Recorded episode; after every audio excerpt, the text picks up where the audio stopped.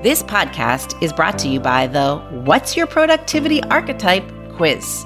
Find the best productivity method for you. Make getting it done easy. Take the quiz at andreaslinks.com. That's Andrea's with an S, links with an S.com.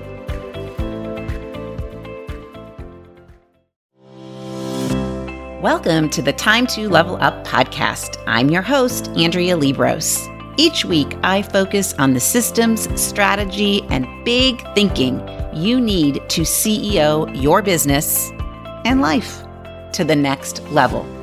Are you ready? Let's go. Hello, my friends, and welcome back to the Time to Level Up podcast.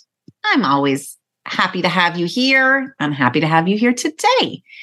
So, I am super curious. Have you ever reflected on your experience doing something that you haven't done before? Have you ever paused, taken a, what I call a strategic pause long enough to assess, huh, what was my experience with that like? Did I enjoy it? Did I not enjoy it? What were the good parts? What were the bad parts? What just happened? All of those things. So today, what I want to do is I want to kind of pick apart my experience in writing She Thinks Big, the book, which is hitting shelves on September 26th. If you have not yet gotten on the list to be part of all of the launch day specialness, which includes um, pre access to parts of the book, it includes special pricing, it includes some extra content. If you haven't gotten on that list yet, then you need to head over to shethinksbigthebook.com and do it right now. And while you're there, sign up a friend who is an entrepreneurial woman who you know needs to think bigger. Usually we can spot other people's need to think bigger before we can spot our own. So be a friend, get them on the list. All right. So we're going to dive in today to my experience in writing the book. And actually, what was interesting is I was outlining what I want to share with you today. My experience is very similar to what I talked to in the book. So I decided to use the structure of the book as a way to structure the content of this podcast. And I'm going to kind of go through 10 or 12 different pieces of the experience. And what I want you to do, okay, what I want you to do is I want you to think about how you might be this same person who needs this, just like I was the person who needed to write this book, right? So I want you to kind of see, be able to see yourself in some of this. Okay. So in the book, I explain kind of some, I call them parking lots that you as an entrepreneurial woman might be stuck in. And I would say when it comes to this book, I was stuck in parking lot number two. so I had this nudge to write a book. Okay. In fact, my publisher about 10 years ago, who I know personally, told me to write a book. A former client, I sat down with her actually one day in Starbucks because her expertise is marketing. And we were talking about ways to market my business. And she said, You should write an ebook. Little did she know that I decided to write a real book. But I had had this sort of nudge. Okay. And I knew that writing this book would be not just a great tool and way to serve women and my clients, but it also would be a great way to serve myself in the sense that it would push me into unfamiliar territory. Writing long form content, not something I had really done before. Um, publishing a book, definitely not something I had done before. Working with a publisher and all the pieces of that, not something I could have done before. So you could say that in some ways, my experience writing this book, the learning that came from it was as much learning, if not more, than would come from getting another graduate degree in a sense. Okay. So this is kind of a new territory for me. Now, in the book, I actually have a chapter at the very beginning where I talk about the big problem. Okay. Now, me, like a lot of people, I was totally fine without writing this book, by the way. There was nothing wrong going on with my business or my personal life. Nothing's wrong. And I actually already had a lot on my plate. You might want to say, like, consider like we were building a house. Okay. When I decided to write this book, we were already in the process of, we had not broken ground, but we were in the process of building a house. I had two kids that, although didn't, I'm putting this in air quotes, need me as much, they still needed me. Okay. And I had a whole book of business. I had plenty of clients that I was working with. So, in a way, being stuck in this parking lot number two is there's a little bit of guilt that goes along with it. So, you've got this nudge to do it, but then there's a little guilt about it. Like, do I need to add this to the mix? And how is it going to impact everybody else? And yada, yada. Okay. I was feeling very good about where my business was going, but I really also wanted to create the next version of my business, which I knew would happen if I were to write this book. Okay. Then the problem of fear kicked in. So I decided I was going to do it. Okay. Have you ever decided something like you're going to do it and then all of a sudden you have this sinking feeling in your stomach? Yep. That's what happened. Had a sinking feeling in my stomach. Kind of felt like I was going to vomit at times because there was the fear of the unknown. What was this going to look like? What was the process going to look like? There was fear of failure. What if this book was a flop? What if I couldn't do it? okay. And fear of like lack like that was kind of the part I, what if i couldn't do it what if i did, wasn't competent enough what if i was just sort of a fraud go back to the episode i believe it is number 137 okay go back to the episode number 137 and listen to the nine types of fear go listen to that one because i probably experienced all nine of them but it was time for me to face the fear. And it was time for me to create the courage and commitment to do it. Okay. It was time for me to think bigger, like go big or go home. All right. And this kind of brings me to a chapter in the book that's called Big Courage Face the Fear. And if I think about my own big courage and my own facing the fear, here's what happened I actually delayed, in a way, starting the book. I delayed the start. So I committed to my publisher. I actually even, I think, put, put a deposit down in April of 2022. But I told her I couldn't really start on this process until July. And I really got to be honest, I don't even know why I said that. There was a great reason. I know what it was. I was trying to finish up um, some new copy on my website. Somehow I felt like that had something to do with this. No, that was probably just an excuse. And I also went into the place of I didn't want to really start writing until my kids went back to school, even at ages 21 and 18, I guess they were. I had that, oh, I can't start till they go back to school thinking. Okay.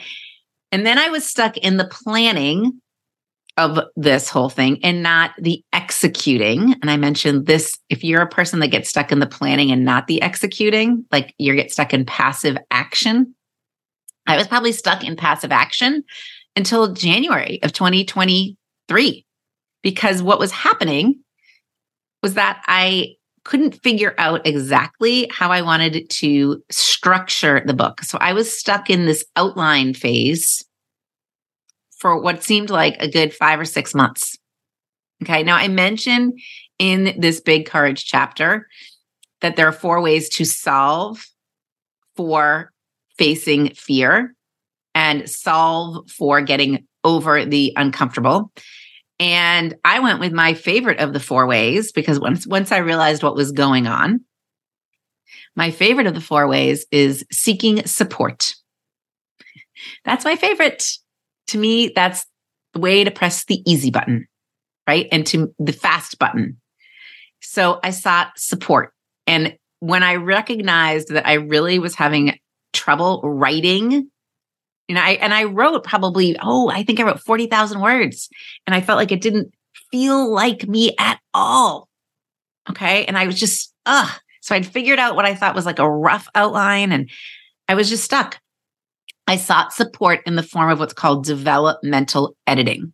Developmental editing. And I hope eh, some episode in the future we t- I talk about what developmental editing is. But this is where you work with an editor and they're really not just editing, they're helping you develop the structure, develop the way in which you're going to communicate things.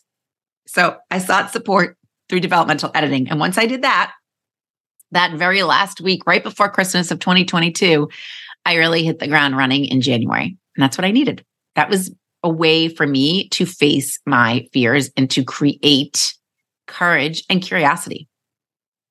Okay, then here's the next part of a process. Okay, the next part of any entrepreneurial journey. So, in writing this book, I was like a new entrepreneur because remember, I had never written a book. This was a new business for me. Book writing is a business. It was a new business for me. I was a new entrepreneur. So, the next thing that had to happen is I had to create some big belief. Okay, and that's the title of a chapter in the book. Big belief is the game changer. It's really the game changer. Okay. And I go to my tried and true question what's the worst thing that could happen?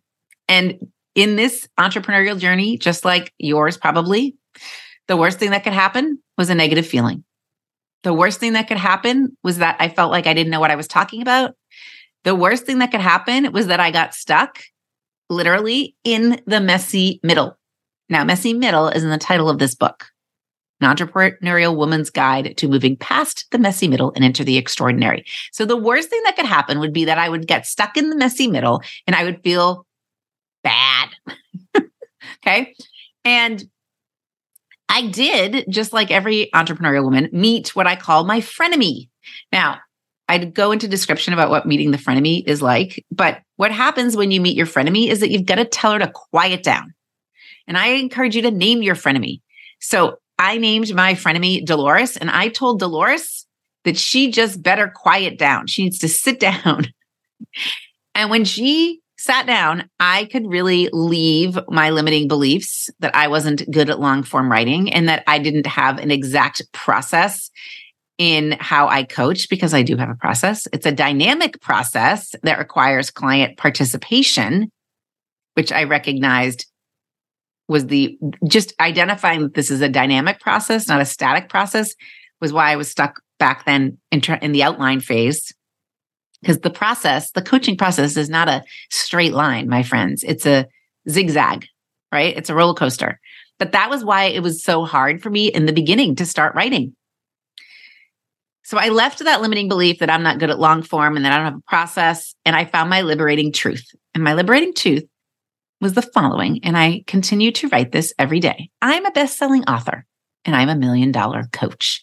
And that is a liberating truth. That allows me to lift the ceiling where I'm right now from in the ceiling that and sometimes hold you down. It allowed me to lift it. That was the big belief. That was the game changer. Next part of the process commitment. And I honestly had to narrow down to power up. Okay. I had to realize, and I did realize, and I'm going to guess that this happens to you too, that I had to streamline what I was doing. I couldn't commit to everything, couldn't commit to everything. So I said no to requests to be on a bunch of different podcasts. I said no to doing free coaching calls. I said no to attending certain events and I streamlined my day even more. This was me committing and making the space to write. I created compartments of time and I kind of this is how my weekdays usually run. I have my morning compartment of time before I go work out. I go usually exercise for about an hour. I come back, I kind of get ready for the day. I have a morning compartment of time for coaching and or behind the scenes work in my business. I've got an afternoon compartment for the same. And then usually around four o'clock, four to six, I've got another compartment where I do something that's not necessarily business related, but if it, if that has to be my emergency fund of time, I use it. And then I've got my night compartment of time. So I had to narrow down in order to commit to writing this book. I had to streamline things. I had to get super duper organized. And I moved from being interested in being a best selling author to acting and doing and thinking and feeling like a best selling author. Same for my business. I had to move from being interested in creating a million dollar business to acting and doing and thinking and feeling like a million dollar business owner. I did do things that I did not want to do personally to make this work. And I did do things in my business to make things work personally. Right. So there's a section in the book where I talk about freeing up energy for real commitments because extraordinary commitment fuels big results. So I became extraordinarily committed. It gave me energy. It saved me time and increased my action. Commitment is equal to decision. And I committed to being extraordinarily committed. What are you extraordinarily committed to? Okay, so then the next piece of this puzzle in my experiment was kind of what I would like to call part two of the book. It's like part two in the book. Part two in the book, I talk about big plans. Okay, and the first piece of the puzzle for big plans is getting yourself or creating a big picture. What's the real situation? So I had to get super great at separating fact from fiction. Okay. I had to separate what's actually happening and what are the stories in my head. I had to get great at identifying what was really important and what was not so important. What had to be done right now, what could wait. Okay. I had to understand what my real situation was. That's the big picture. Then I had to have a big vision. So I had to paint a new big picture. And what this is what this book did for me. It allowed me, it create we made the space. It was a container for me to create a vision of what I want my business to look like and how I want to help people and who I want to be as a person. My big vision is my painting on the wall of where I'm going. And if you read this book, I'm going to bet you that you will understand how to create your big vision, how to paint your next big picture. If you buy the book, for just one reason, that should be it to get some guidance on how to create that big vision. And then the last part of the big plan section is big action. And big action is when you are working in your zone of extraordinary achievement. And I have a multi page, in depth, awesome reference in our the toolkit the book is coming with a toolkit in the toolkit I explain how to work in your zone of extraordinary achievement, how to not work in the zone where you could be delegating, how to not work in things that are distracting to you or that wear you down. Okay. You need to go into that toolkit once you get your copy of the book and download the zone of extraordinary achievement and how to do it because that's where the big action happens. That, if you're working in that zone, is when you take charge of your life. So Part two of the book, which really mirrored my experience, was that I had to assess what's my real situation, what's fact from fiction, stop telling myself stories, assess what was urgent and important versus not urgent and not important. Then I had to paint my big new picture, create my vision for the future of me and my business. And then I had to start to take some action and only work in my zone of extraordinary achievement. And by doing this, it brought me to what's I label as part three in the book the big result. Big results. And big results I identify as having big freedom, a big future, big opportunities, and big work. So, big freedom is freedom of time, freedom of money, freedom of relationships, freedom of brain power. Now, when I'm in the process of writing the book, I actually was choosing, it was a choice on how I wanted to spend my time and my money and my brain power and who I wanted to communicate with and help me on this journey. But I, what, the way I see this is the result of writing this book And I haven't experienced this just yet because it's not released. The result is that it's going to give me even more freedom. It's going to allow me to do more things and to serve more people, have more time, money, brain power. And it forced my brain into thinking differently. So the result of writing this book, the experience of writing this book, I am on the verge of even bigger freedom than I experienced while writing. Okay. Which is kind of like creating my big future. Now, in this chapter on big future, I mentioned that there's two kinds of stress. There's stuck stress and there's progress stress. And I've got several podcast episodes on that if you haven't listened. But I had to start to figure out how to enjoy the stress of writing the book. Otherwise, I was going to be in stuck stress. And I had to eliminate the thinking, which keeps you in stuck stress, the kind of thinking that's like, when this happens, then everything will be amazing. No, that's not helpful thinking. It keeps you in stuck stress. When this book is done, I'll be worlds better. No, not true. So I had to access my genius brain. I had to solve some problems. Okay. Like the back cover of the book. There's a photo of me on the back cover of the book. We had to rework that photo 20 times in order to get it fit right. We had to position me differently. We had to move the text. Okay.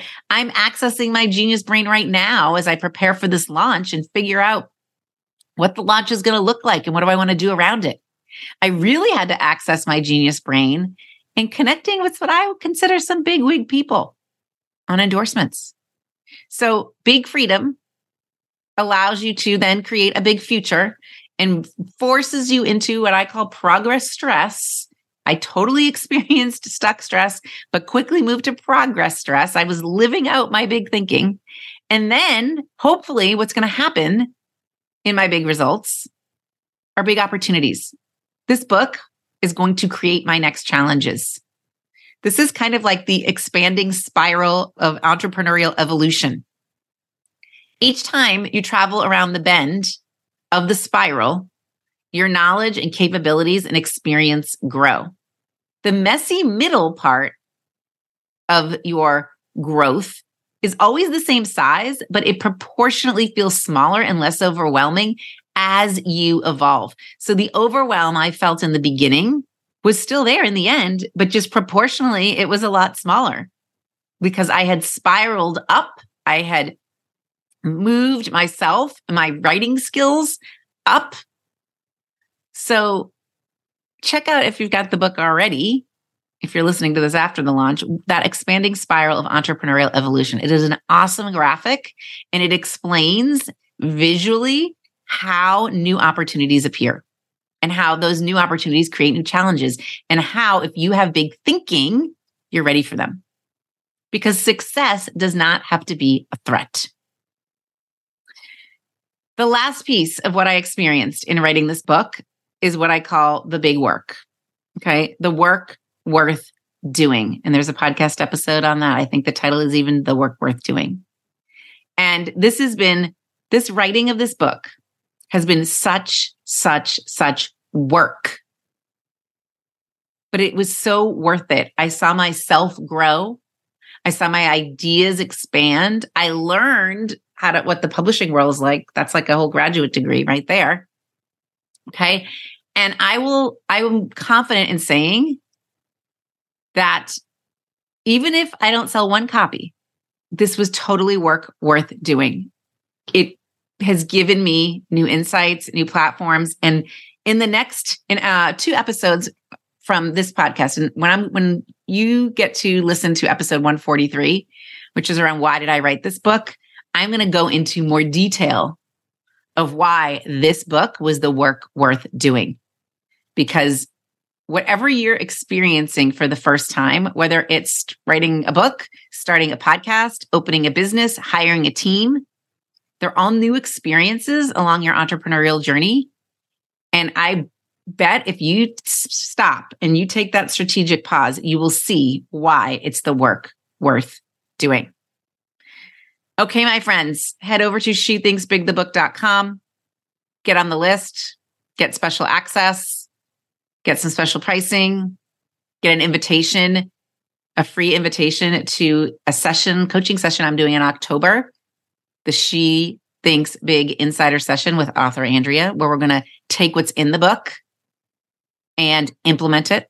You want to be there for all of that. You want to at least know about it. So she thinks big, thebook.com.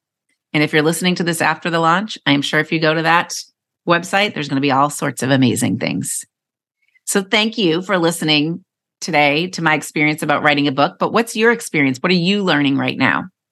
The same three principles, big principles apply, right? You've got to have a shift in mindset, big mindset. You've got to have a plan, big plan, and you've got some big results coming your way, and you have to embrace them. All right, my friends, share this episode with someone who's experiencing the desire to do something different. Share it with them. Be a good friend, be a big thinker. We're creating more and more big thinkers in the world. Because what would the world be like if we had all those big thinkers? Okay, until next time, remember right now is the time to level up. You need to be there. See you soon. Hey, listening to podcasts is great, but you also have to do something to kick your business up a notch. You need to take some action, right? So go to Andrea's with an S, links with an S dot com, Andrea'sLinks.com, and take the quiz. I guarantee you'll walk away knowing exactly what your next best step is to level up.